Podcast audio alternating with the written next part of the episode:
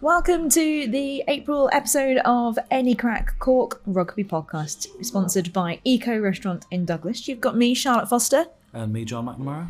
and we'll be talking all things rugby based around Cork and indeed beyond. And starting with beyond, in fact, it's European Cup. John, what are your thoughts on what's been going on recently? Well, last weekend was a huge European Cup weekend for all four Irish provinces, but our main focus was on Munster up in Edinburgh.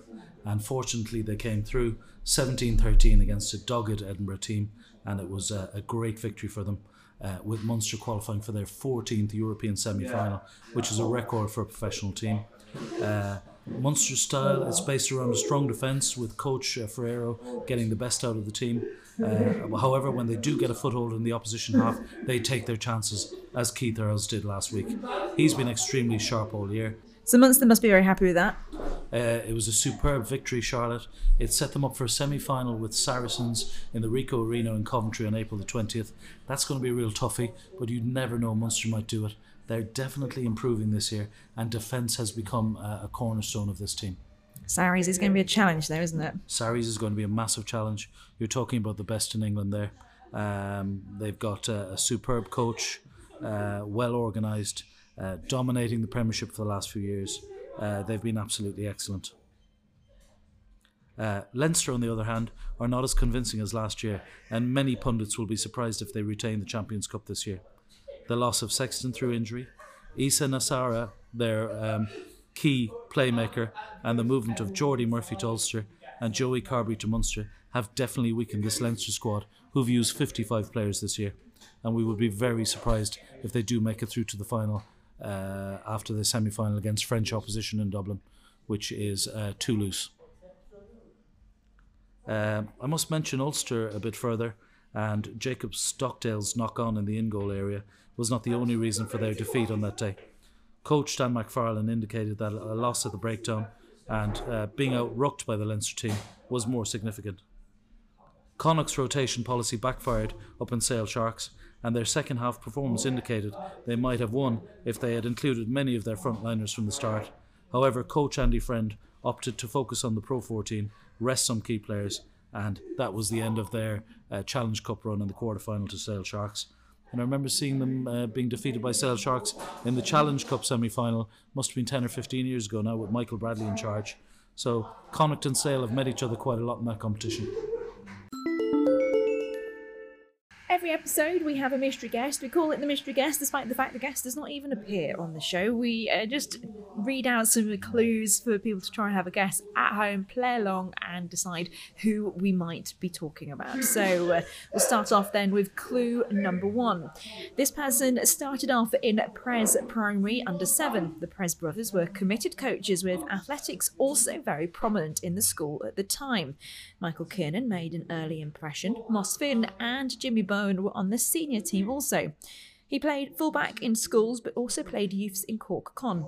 Got injured the year of the school's senior cup and remained out of the game for two years, completely missing under 20 rugby. John, any extra clues you want to give at this point or any hints? Right, he went out of the game for a couple of years, but I get the feeling when he came back in, he made quite a strong impression. Well, we'll find out. So then, looking at the All Ireland League, what, what are your thoughts th- this time round? Okay, we've been mentioning Highfield on the west side of the city and Bishopstown quite a lot. Uh, they actually won Division 2 uh, 2A last weekend, defeating Cashel 27 24, winning the division with 71 points. It's been an outstanding year for Highfield and coach uh, Timmy Ryan. He'll be absolutely delighted. They're champions of Division 2A, and the celebrations over on that side of the city must have been massive. Um, that was a 27 24 victory in Woodleigh Park, as I suggested. But uh, the Highfield second 15, their juniors have been outstanding as well. They beat Young Munster 31 27 away, and uh, they've qualified for a semi final now. And surprisingly, it's against Cashel again. Cashel's second team have been very strong all year, and that's on the 21st of April.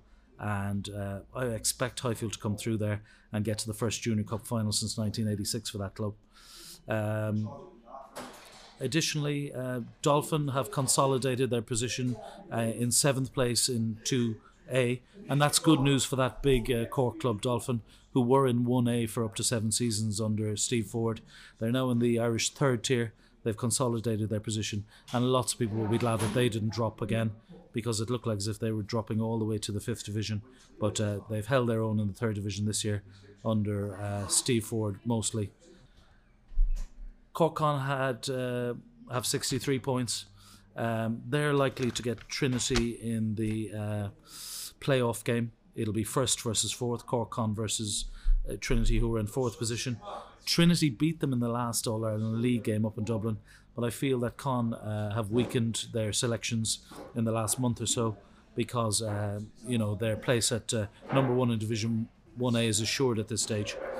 Uh, UCC have 31 points, and tonight in Cork, UCC take on Cork Con at 8 o'clock in Cork Con, and UCC could still be in trouble if they get overtaken by Terenure, uh, for example, or Shannon. So uh, a victory tonight uh, by UCC uh, is vital in uh, ensuring that they survive in Division uh, 1A. And players to watch for them tonight will obviously be uh, Mark Poland at scrum half. Uh, sorry, John Poland. It's uh, his dad is Mark Poland, my old friend. Uh, but John is a fantastic player. Have you taken him out of re- retirement? Yes, I have. Yeah. I'm getting the fathers and sons mixed up now.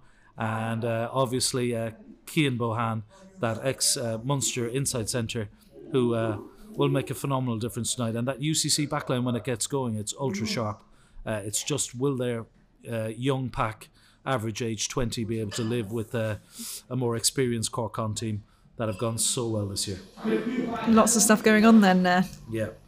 Uh, I must mention my own club Sunday's Well. We're on 24 points. We're bottom of Division 2B. It looks like as if we're slipping into the fifth tier, 2C, but we're fighting uh, tooth and nail to survive. Uh, last time out, we beat um, Galway Corinthians in Cork with a big score, 55 points to 14. They hit form magnificently that day. Underage star Ryan Buckley was outstanding ex PBC player Paddy Hagerty came on and uh, made a huge contribution. And the Glynn brothers, who I didn't see when I was watching the team before Christmas, two brothers from Mallow in the pack have come back. They must be dual status players, I think, this year. But they came back and made a significant contribution, and uh, that was a fantastic win.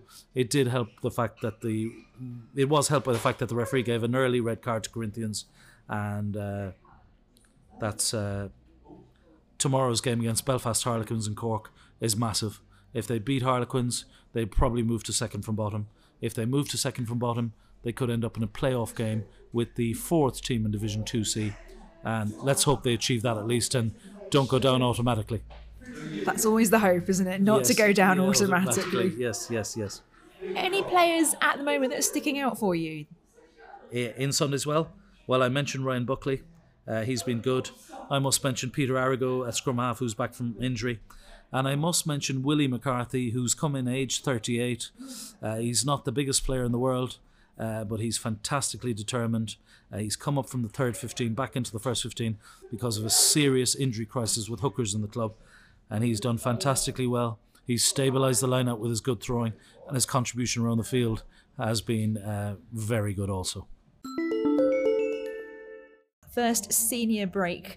Um, he came back J2 with Dolphin Minor A, as it was called at the time, aged 21, and got selected for a club tour to America at fullback. Was selected for all four games and played on with Dolphin for the next 14 seasons. Stopped playing in 1995, aged 35, as rugby went professional, but didn't mind the social, as the social aspect of the game was gone by then. Right, the social aspect of the game was diminishing around then. People were taking it more and more seriously. But uh, that club, Dolphin, are fantastic for touring, particularly in Canada and the USA, and that really would motivate players to stay with them. Before we started recording, we had a quick mention about Keith Earls, and you, you were saying you wanted to talk about him in particular at the moment. Keith Earls has been around a long time, and I remember uh, meeting Garrett Fitzgerald, the CEO of Munster, uh, outside Sale Sharks, actually back in around 2000 and, uh, 2007. And Keith Earls was making his debut at the time for Munster. And I decided to just look into Keith Earls' life a little bit more. He was born on the 2nd of October 1987. Uh, he's 31 years of age, which is uh, pushing on for professional, but he seems to be in uh, better physical shape than he's been in a long time, long, uh, for a long time. Uh, he's the son of Ger Earls, who was a very well-known player in his own right, who played for Thomond and Young Munster, and was open side flanker for Young Munster in the year that they won Division One in 1994, which was the first and only time that that club won uh, Division One. Uh, he also appeared for Munster against Australia in that famous win in 1992. That's Gerald's Keith's dad's I'm talking about. Um, Keith won a Munster Senior Cup with St Munchin's in 2006, beating Pres in the final. He made his debut for the full Munster team against Ospreys approximately a year later in April 2007. Season 08 09, he scored 10 tries for Munster. He uh, made the Heineken Cup final team that year, which won the Heineken Cup final. Uh, he also played for Munster in their 15 6 win over Australia on the 16th of November 2010, and that must be a career highlight for him. Uh, he has had a few problems with injuries in the last uh, five or six years, and when you look through his profile, he's missed um, significant bits of quite a few seasons. However, this year his body is holding up very well, and he's compared to a fine wine with his great form. And those two tries in Edinburgh will always be remembered. And uh, his debut for Ireland in November 2008 uh, was against Canada. He didn't quite make the um, starting 15 for the Irish Triple Crown winning team in 2009 but he did make the British and Irish Lions in 2009, not as a test player, but a very important squad player. And overall, what can I say? It might be coming to the end soon in the next two or three years for Keith Earls, but he has had a magnificent career. So, talk about some highlights of his career. Well, he got a first Irish colleges cap against England in 1990 on a team that included Alton O'Callaghan and Julian Kahn from Cork Con and Nicky Barry and Ben Cronin from Garryowen. They won the college's triple crown with Tom Brown as manager and rugby pundit George Hook as coach. Won a charity cup with Dolphin against Cork Con and a couple of Dennehy Cups and J2 Cups, sometimes appearing at out half using his big boot for good territorial advantage. Now, he opened Alroy's in 1990 as a sports bar, and every international player visiting Cork must have dropped in, he reckons. One funny memory from that nightclub was when Dungannon were in town for an All Ireland League game with Ulster politician Ken Maginnis supporting them. Now, he introduced his two security men and put their and he put their revolvers in the safe. However, Dolphin stalwart Billy St John was extremely worried about a bullet deflecting off their bulletproof vests and hitting him. Our mystery guest assured him that he would be safe. Uh, he's opened up a pretty famous nightclub, but I won't give his name yet. No, you can't. That's not how we play the game. As we head towards summer, people might be thinking of going on holiday. And what do you do when you go on holiday? You buy a good book, don't you? Have you been reading any good books at the moment? Uh, Well, I read a fantastic rugby book. It was mostly over the Christmas period, but I finished it off in the last month or two. It was The Last Amateurs by William Bradley, the story of Ulster's uh, victorious uh, European Cup campaign of 1999. Uh, Bradley fills the book up with fantastic facts. Uh, for example, Andy Reid, the flanker uh, during that period, uh, he came to Ulster to play for a club called Ballynahinch, went back down to New Zealand and decided that Ulster was much more friendly than New Zealand and came back and made his life in Ulster, marrying a, a Northern Irish girl and staying up there. He's a pundit now for BBC Ulster and also on Irish TV. And uh, there's such fantastic detail in there. Simon Mason, the fullback, was signed from uh, the Wirral in England. Uh, he made a massive contribution with his kicking. Um, on top of that, we had um, other players that were part of the squad, like uh, Murta, who lost his place as the squad strengthened close to the final. Uh, overall, they had some fantastic wins. Toulouse, Stade Francais on the way. I must recommend this book uh, for any rugby readers uh, to read because uh, William Bradley gives a fantastic portrayal of those last amateurs, the 1999 Ulster team. Maybe we'll make this a regular feature, the book of the month. Clue number four.